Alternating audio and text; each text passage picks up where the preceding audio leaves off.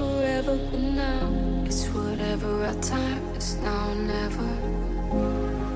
I've been holding on to something you said. Do you regret it?